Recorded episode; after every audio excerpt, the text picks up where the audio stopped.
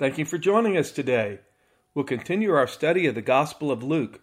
We'll be discussing Jesus' authority and our obligation to government.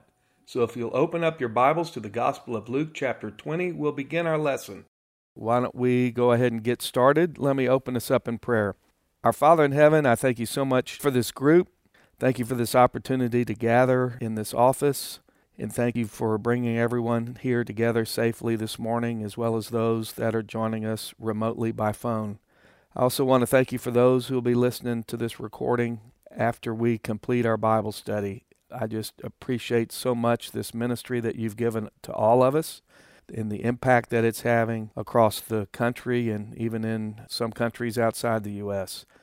We thank you so much for the way that you're working in and through each and every one of us. I just ask that you continue to work through us and tap on our heart when you want us to share the gospel or share our story with others. There's so many hurting people out there, and we're so grateful for the grace that you've extended to us. And we know that you want to use us in a way, in a very powerful way, to help others come to faith and realize that tremendous peace that's available to them. And so, Father, as we continue our study of Luke today, just open our hearts and minds to your word. Have it continue to change us. Let it be your words, not mine, and anyone else who speaks up. Just guide our discussion and help each one of us hear what we need to hear this morning. And we pray all this in Jesus' name. Amen. Okay, we're in Luke 20. We have been in Luke for a long time, but that's okay. This is all really good stuff. So we're in Luke chapter 20. And just to remind everyone where we left off, we are now in Passion Week. Uh, this is the final week of Jesus' life here with us in bodily form here as Jesus uh, in the flesh before his death, burial, and resurrection. As we discussed last time, he made his triumphal entry into Jerusalem on the back of the colt of a donkey.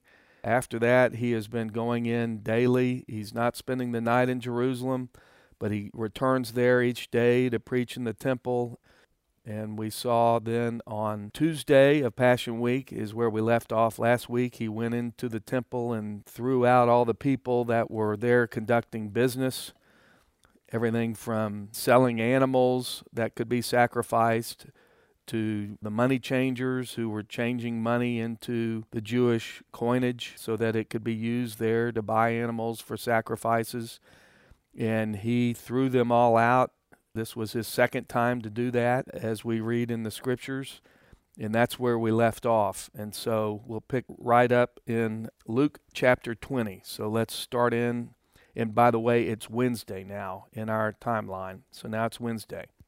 Chapter 20, verse 1. And it came about on one of the days while he was teaching the people in the temple and preaching the gospel so he's teaching people to repent and believe in him as the Savior. That the chief priests and the scribes with the elders confronted him. So, confront means with hostile intent. They're not just asking questions in the hopes of coming to belief, they are confronting him. And the chief priest, this is most likely Caiaphas and his father in law, Annas, and so they then we see in verse 2 and they spoke to him saying, "Tell us by what authority you are doing these things, or who is the one who gave you this authority?" So what are they talking about? Uh, this authority. Well, let me give you a whole list of things. I did a little study here on Jesus' authority. First, they may be talking about the fact that he keeps coming in the temple and clearing it out. Remember, the religious leaders, that's actually their business that's where they're making a lot of money in selling the animals for sacrifice. Remember, you could bring your own animal, but they would probably find a blemish on it and say, Well, nice try. You need to buy one of our animals, which were very, very expensive. So, this was a big enterprise for the religious leaders, and they weren't too happy that Jesus kept running them out of business. So, that may be what they're asking in terms of authority. But there's a whole list of others. Let me just take you through some of them. I'm going to have you pretty busy this morning flipping through the Bible, but I'm going to try to go left to right when we go through this. So go over to Matthew. Matthew's the first gospel in the New Testament. We'll start there and we'll work our way from left to right. Let's go to Matthew 7. Let me show you some of Jesus' authority here. Matthew 7. And what we're going to see here is he speaks on his own authority, not quoting other rabbis. Matthew 7, verse 28. It says, The result was that when Jesus had finished these words, the multitudes were amazed at his teaching, for he was teaching them as one having authority and not as their scribes. So, most people, when they got up to speak, they would reference other rabbis or other teachings. Jesus spoke on his own authority, which was very different than what people had heard. So, he speaks on his own authority. He doesn't quote other rabbis. Number two, just go a little bit further in Matthew to chapter 9, verse 6. Let me show you that. Here's where he is going to have the authority to forgive sins. Verse 6 says, But in order that you may know that the Son of Man has authority on earth to forgive sins, then he said to the paralytic, Rise, take up your bed, and go home. And he rose, and he went to his home. And when the multitudes saw this, they were filled with awe and glorified God who had given such authority to men. Okay, so he has the authority to forgive sins. Let me show you another one. He has the authority to cast out demons and authority over hell. Now go over to Luke. Go back to Luke where we were, but now we're going to go to Luke chapter 5. And I'm going to start at verse 21. And the scribes and the Pharisees began to reason, saying, Who is this man who speaks blasphemies? Who can forgive sins but God alone? So he has the authority to forgive sins. Now let's go over to John, the Gospel of John, which is the Gospel right after Luke. And I got some verses in there. He also has the authority to grant salvation to us. John chapter 1, verse 12 it says, But as many as received him, to those he gave the right to become children of God, even to those who believe in his name, who were not born of blood, nor of the will of the flesh, nor of the will of man, but of God. So he has that authority. Now stay in John. Go over to John chapter 5, verse 22. And there we're going to see he has the authority to judge. John 5:22 For not even the Father judges anyone, but he has given all judgment to the Son, in order that all may honor the Son, even as they honor the Father. He who does not honor the Son does not honor the Father who sent him. So he has the authority to judge.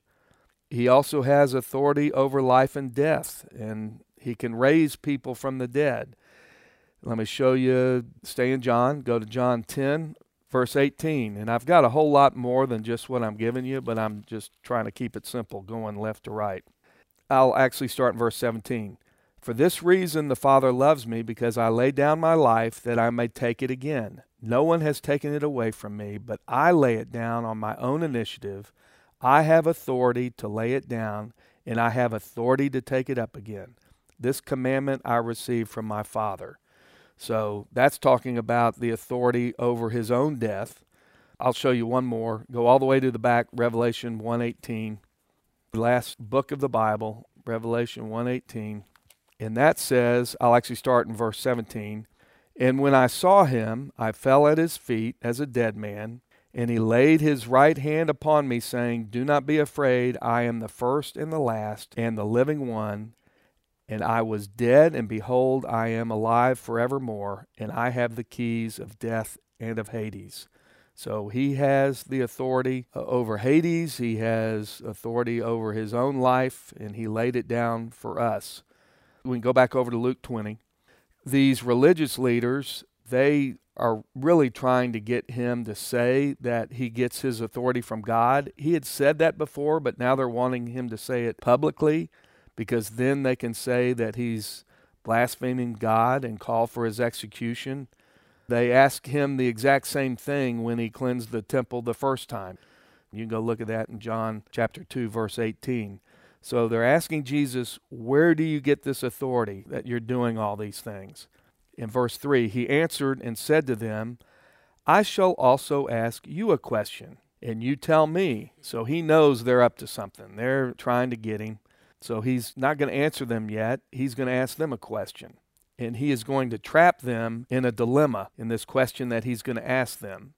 And as I said, he had told them previously that he got his authority from God, but they're trying to trap him publicly here. So his question in verse 4 is Was the baptism of John from heaven or from men? So he's talking about John the Baptist, and he's asking Was John's ministry of baptism, did that come from heaven, or was that just something men made up? And verse 5, you can tell that they don't know how to answer this because it says, and they reasoned among themselves. So they kind of get in a little huddle and say, uh oh, this question is going to trap us. How do we answer this? Because look what it says. They say to themselves, if we say from heaven, then Jesus will say, well, why didn't you believe him? If John the Baptist's ministry was from God, then why didn't you believe him? Why didn't you get baptized? Why didn't you repent? Why didn't you believe in his ministry? So they can't say that he was from God, so they can't say that. Verse 6 But if we say from men, all the people will stone us to death, for they are convinced that John was a prophet. So they're really caught in a very difficult situation because if they say that he's from men, then they'll get stoned because the people will view that as blasphemy because they viewed John the Baptist as a prophet. So what do they come up with? Verse 7. And they answered, they did not know where it came from. So they just say, well, we don't know. That way they can get out of the dilemma. So they plead ignorance to get out of this question that Jesus has posed to them. But they want to kill him. Let me be clear. This is now coming to a climax here. They want to kill him. Let me show you a couple of verses. Go back over to John. That's the easiest place to go find it. It's in here in several different places, but go over to John chapter 5. John is just to the right of where we are. John 5. And let's look at verse 18. Well, let me start at 17 so you see. But he, that's Jesus, answered them, My Father is working until now, and I myself am working. For this cause, therefore, the Jews were seeking all the more to kill him, because he not only was breaking the Sabbath, but he was calling God his own Father, making himself equal with God. So we see there that they want to kill him. And then go back over to Luke, and I'll just show you another reference that we read previously in Luke. Hold your place in Luke 20, and let's go to Luke 5. Told you I was going to make you work a little bit this morning. Luke 5:21.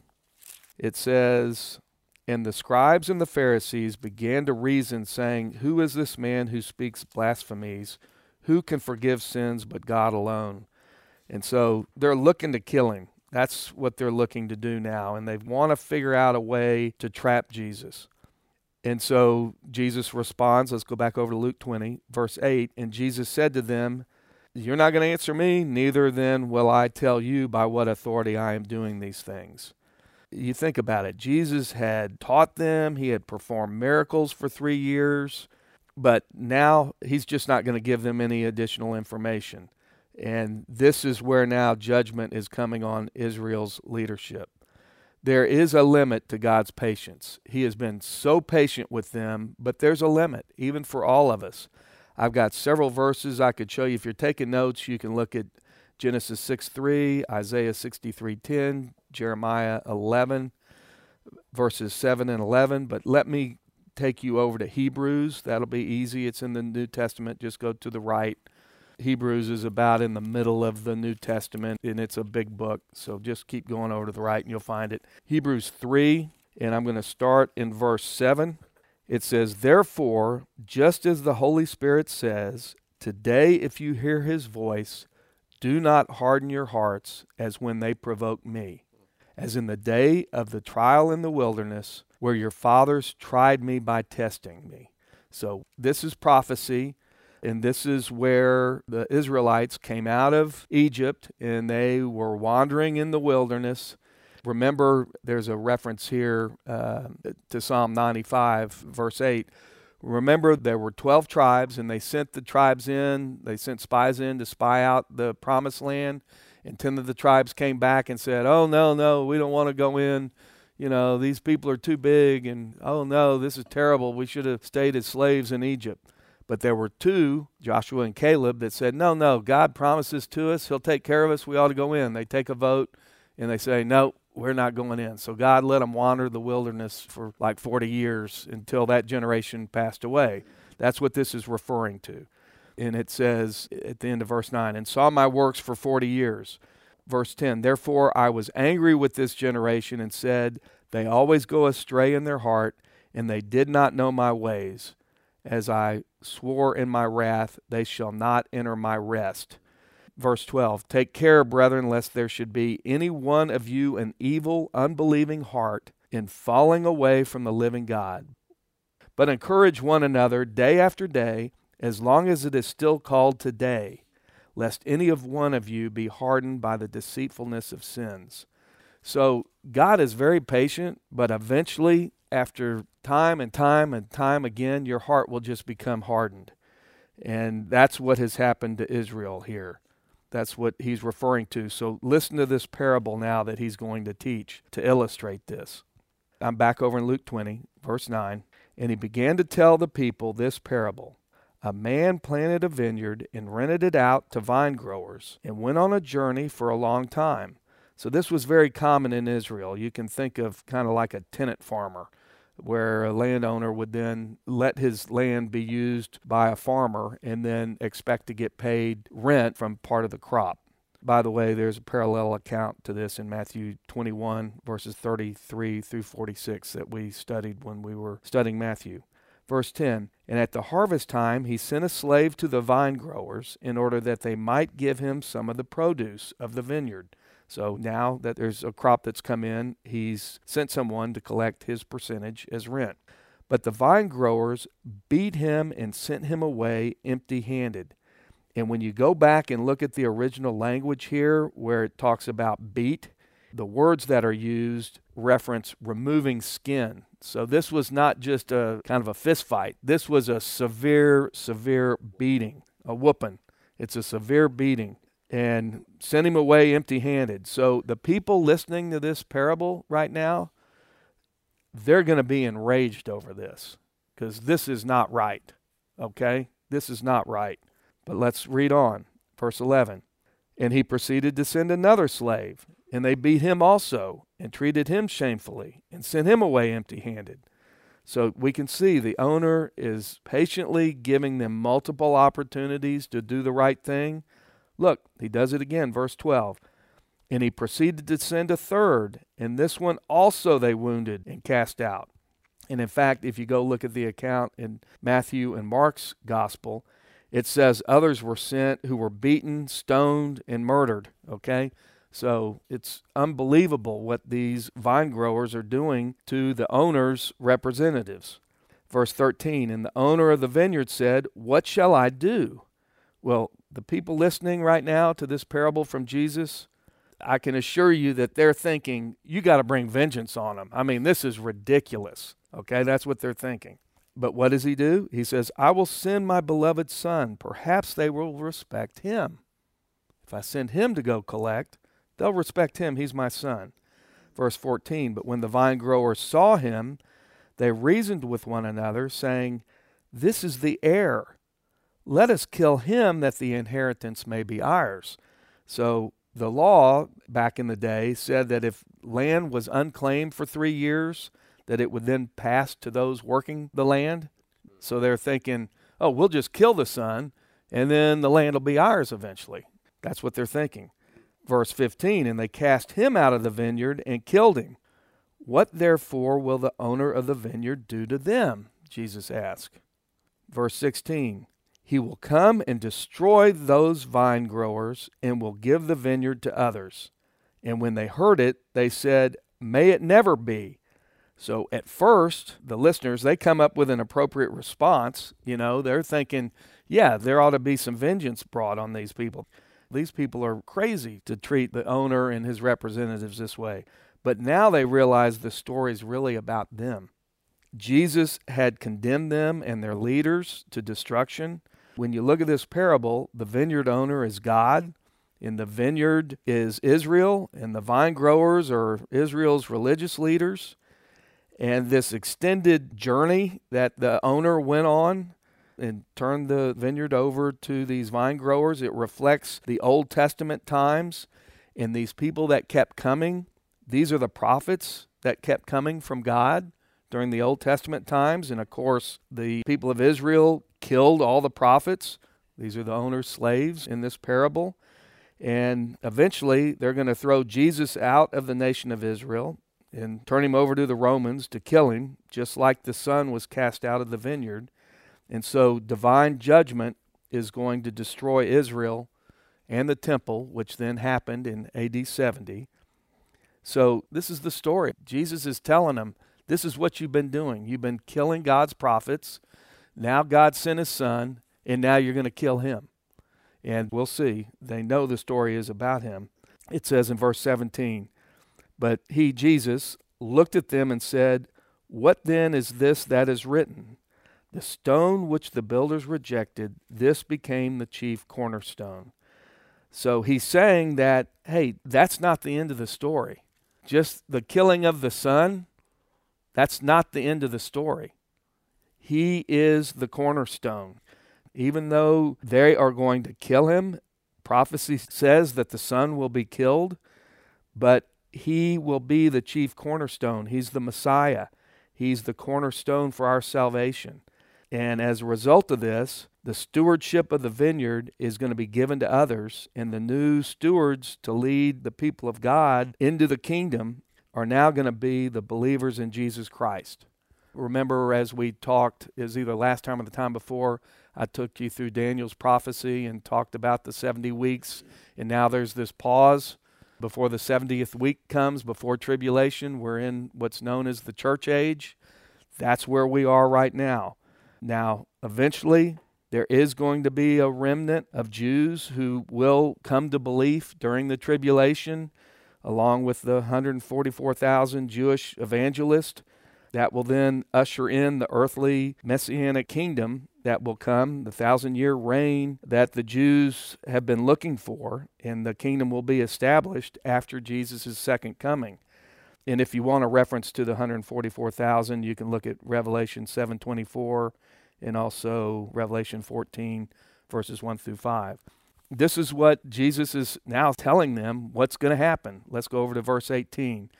Everyone who falls on that stone will be broken to pieces, but on whomever it falls, it will scatter him like dust. So those who reject Jesus or don't believe, they're going to fall into judgment and they're going to be crushed. You can look at John chapter 3 verse 36 for more on that. So let's see what the reaction now is from the Jewish leaders. Verse 19. And the scribes, remember those are the lawyers, and the chief priests tried to lay hands on him that very hour, and they feared the people, for they understood that he spoke this parable against them. See, they know exactly what Jesus is saying in this parable. And the religious leaders, they're determined now that they've got to kill Jesus since he was attacking their false religion. And they've decided that if somehow they could get Jesus to say something against Rome, remember, they don't have the power to kill, to put people to death. Rome did not allow them to have that power. So they need to get Rome involved. And they're figuring out that if they could get Jesus to say something against Rome, then the Romans would want him to be killed because they wanted to protect peace. They didn't tolerate insurrection they're beginning to think if they could turn Rome against Jesus, well, then that might turn the crowd against Jesus because he didn't conquer Rome. They're looking for a conquering king, someone who would come and free them from Rome. So they're trying to get Jesus to publicly state the popular opinion of the Jews, and that is that Rome needed to be overthrown. That's what they thought. But now they're trying to get Jesus to say that so they can get Rome to come against Jesus. And then once that happens, they figure that the people would reject Jesus as the Messiah. So let's see what happens. Verse 20. And they watched him and sent spies who pretended to be righteous. So here's this hypocrisy in order that they might catch him in some statement so as to deliver him up to the rule and the authority of the governor. So that's Rome. This is their plan. And they questioned him. What we're going to see now in the rest of 20, we're going to see these various attempts, these groups come in to try to trap Jesus, okay? They're all going to strike out. But let's just watch what happens here. Verse 21 And they questioned him, saying, Teacher, we know that you speak and teach correctly, and you are not partial to any but teach the way of God in truth.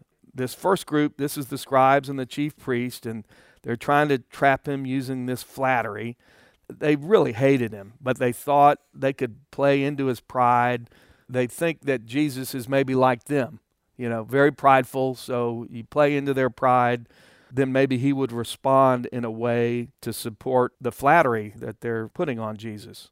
So they ask him, verse 22 Is it lawful for us to pay taxes to Caesar or not under God's law? All these taxes are coming on us. And should we really be paying that? Because they hated to pay taxes to Rome. They viewed all of their land and everything that they had, that that all belonged to God, and they shouldn't be giving it to Rome. They hated Rome. So they're trying to trick Jesus because they know if he says, no, you shouldn't pay taxes to Rome, now there's insurrection. Now they got him. They can turn him over to Rome. So, verse 23 But Jesus detected their trickery and said to them, Show me a denarius. Well, it's interesting that he didn't even have one, okay? Jesus has no money. He had to ask somebody for one. And so they give him one, and he says, Whose head and inscription does it have? And they said, Caesar's. And Jesus said to them, Then render to Caesar the things that are Caesar's, and to God the things that are God's. Jesus is basically saying, Look, God put all governments in place, so pay your taxes. Jesus has no interest in politics. He has no interest in changing Rome. He has no interest in changing this whole political landscape. That's not why he came. And in fact, let's flip over to Romans real quick. Go over to the right. You'll come to Acts and then get to Romans. Let's go over to Romans 13. So Romans is right after Acts. Romans 13, let's begin in verse 1. Let every person be in subjection to the governing authorities, for there is no authority except from God, and those which exist are established by God. Therefore, he who resists authority has opposed the ordinance of God, and they who have opposed will receive condemnation upon themselves. For rulers are not a cause of fear for good behavior, but for evil. Do you want to have no fear of authority? Do what is good, and you will have praise from the same, for it is a minister of God to you for good. But if you do what is evil, be afraid, for it does not bear the sword for nothing, for it is a minister of God, an avenger who brings wrath upon the one who practices evil. Wherefore it is necessary to be in subjection not only because of wrath, but also for conscience sake. For because of this, you also pay taxes, for rulers or servants of God, devoting themselves to this very thing. Render to all what is due them, tax to whom tax is due, custom to whom custom, fear to whom fear, honor to whom honor. We'll stop right there. So, all governments are put in place by God. Leaders are in place. They are there because God has allowed it to happen. That doesn't mean they're all good. Look at the nation of Israel. All the kings in the north, all bad. All the kings in the southern kingdom, a couple of good ones. Okay? You can look through the history of the world. There are not that many good rulers. Okay? Now, they're going to have to answer to God for the way they ruled. But that's not our problem. We are told in many places in the Bible that we are to pay our taxes, we are to abide by the rulers that God has put over us, when you have the opportunity, go vote. But leave the results to God, and whatever happens, that's what happens, and realize it's in God's hands. And that is so different from what we see in our culture even today. Because everybody's looking to march on the streets, watch the various news channels, go to any party, and all the discussions usually turn to some political or social thing that we're all irritated about, right? And we all need to get involved and send our money to this cause or sign this petition. Jesus never told anybody to do that. And Rome was every bit as bad as what we've got, in some cases worse. They were doing some terrible, terrible things to people. Jesus didn't ever complain about Rome. In fact, he even paid his own tax, and he knew that money was going to the people that were going to kill him. Okay, so we can't even say, well, the taxes I pay, they're using it for things that are not right. You could say, look, they're even helping support abortion, or they're doing this or doing that. God knows that. God knows all that. We're still told to pay our taxes. Pay our taxes and move on. God's going to deal with the other part. Trust me. He says, Vengeance is mine. Everybody will have to stand before God and give an account for how they handled the authority they were given. That's not our problem. All right?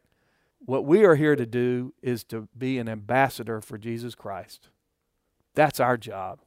Jesus wants us to work on people's hearts, okay? He didn't want us overthrowing government. He wanted us to work on people's hearts because it's through the changing of people's hearts that social things will change. You can even look at slavery. Slavery was wrong. He never talked about slavery. In fact, I'm going to teach on that eventually. We're going to study that. I've been working on that right now. But rather than creating a social uprising about slavery, it was not right what they were doing. He worked on people's hearts. He knew if he could change people's hearts, then they would get to the right place as it relates to slavery. So, our job is to help change people's hearts through the Holy Spirit working in and through us.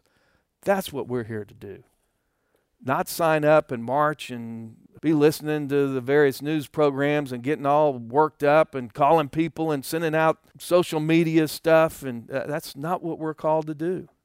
That's not what Jesus called us to do.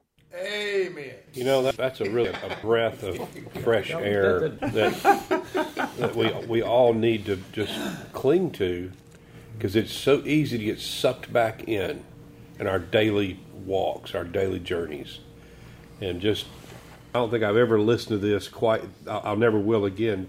Give to Caesar what is Caesar's, and to God what is God's. I don't think I'll ever hear that again the same way as I have in the past. And what has God given you? Your time, your relationships. It's not just your money. The situation that you're in throughout the day, everywhere you are, God knows where you are and maybe even He put you there for a reason. So, what are you doing? What are we all doing with our time, our relationships, our friendships, the relationships we have at work? Why does God have us in these various situations each and every day? That's the question. You know, all this goes back to the condition of the heart. All goes back to the heart. You can look at it time and time again you look at all the religious activity and traditions and things that the Jewish people were doing to try to look good on the outside, and Jesus made it very clear yeah, you make the cup look really nice on the outside, it's the inside that matters. He wants our heart. What is the condition of our heart? And what is the condition of our personal relationship with Jesus Christ? That's what he wants a personal relationship, not us doing a bunch of stuff to look religious on the outside. Amen. That's good. And so let me just finish, and then I want to keep talking about this a little bit because I won't have time to get through the rest today. Verse 26 And they were unable to catch him in a saying in the presence of the people, and marveling at his answer, they became silent. But they hated Jesus and they hated him a lot. And eventually, they're actually even going to lie to Pilate and say that Jesus said, Don't pay taxes. We'll get to that when we get to Luke 23. But as we see here, this was the first group the scribes and the chief priest. They strike out. Next batter up. And when we come back next time, we'll pick right back up and we'll see the next group. So this is a different group each time. Each time as we go through this chapter, there's going to be different groups of people trying to trap him. They're all going to strike out. But oh, I thought it was the same group each time. No, you'll see. You'll see. See, look in verse 27. Now there came to him some of the Sadducees. Okay? Each time there's going to be a different group of leaders that come in to try to trip him up. And they're all going to strike out. Jesus had a few enemies, huh? he had a lot of enemies that eventually put him to death. So let me just sum up what we read today We've been given great privileges through this grace that God has bestowed upon us, but with that privilege comes tremendous responsibility. And so, you know, I asked it earlier what are we doing with the positions that God has given to us? And what are we doing with everything that He's revealed to us? We sit in here each week. Many of you have been in here for years. We have a lot more information and understanding of this book than most people because we've been spending time in it. And so, what are we doing? God has blessed us with this group. What are we doing with that information? How are we applying it and using it in a way to help other people who have no understanding or have incorrect understanding of the gospel? How are we helping them come to faith? How are we allowing the Holy Spirit to work in us to do that?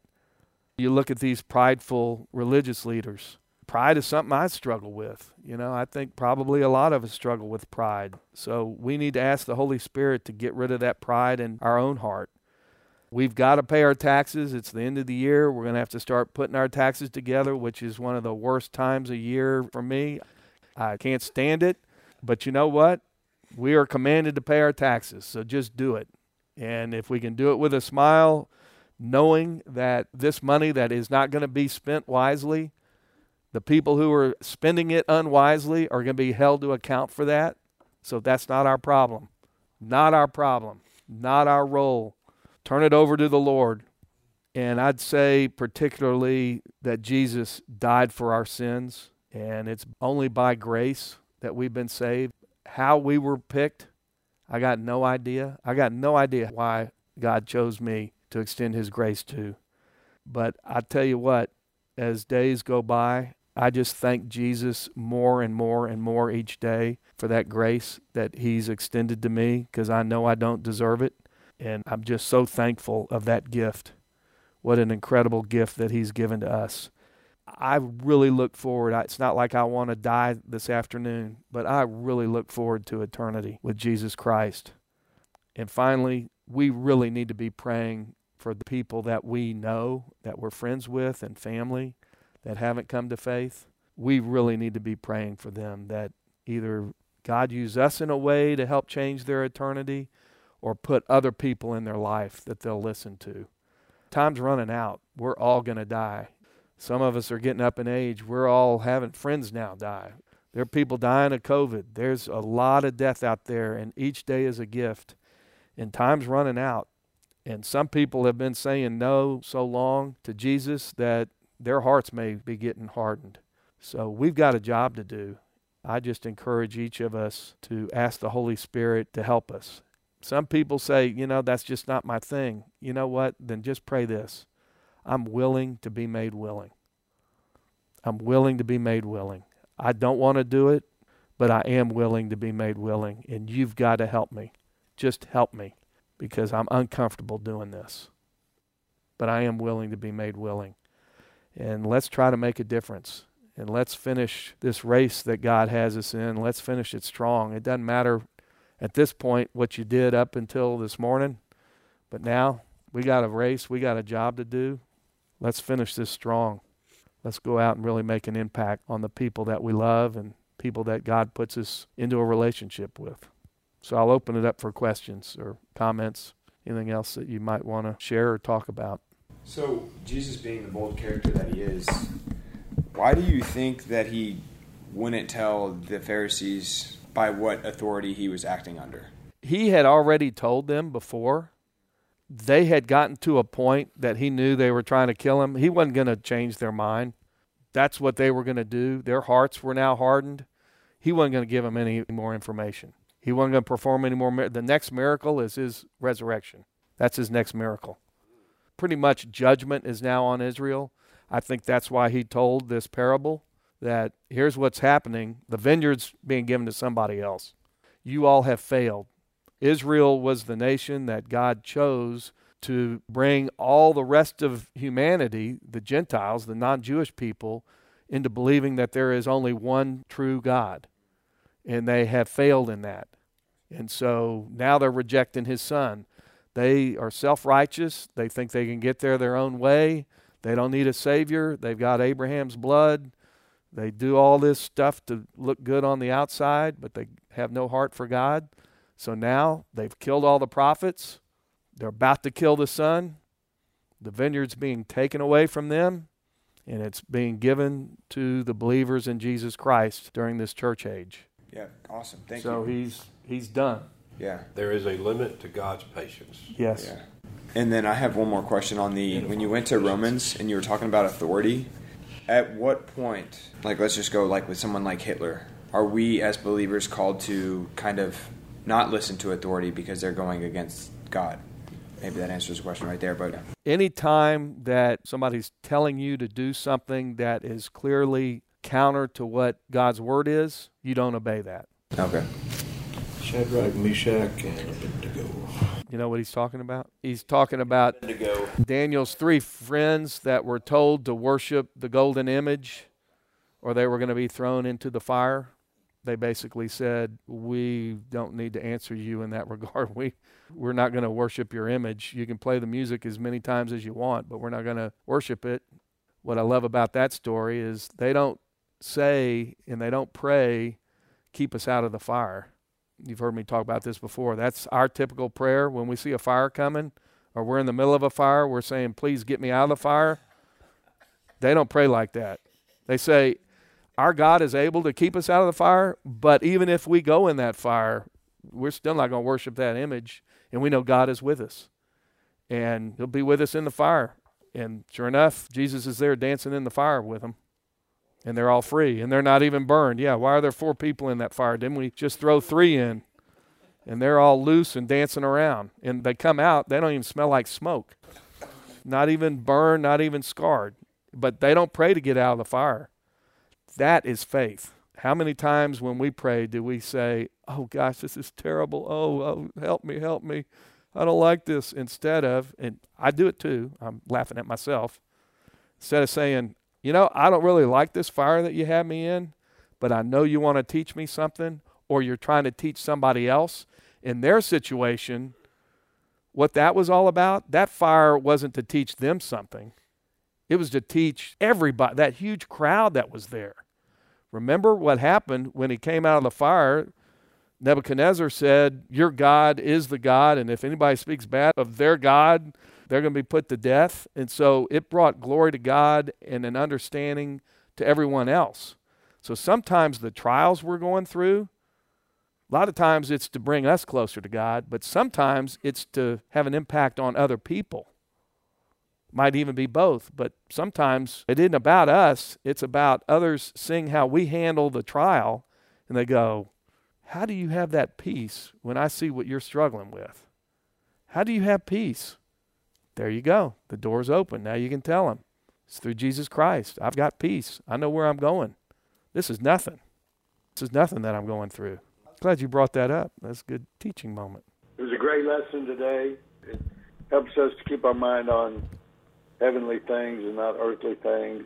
It's not this life that matters, it's the life to come that matters. And submission to Christ in this life is our highest calling. Thank you for joining us today. I'd love to hear from you.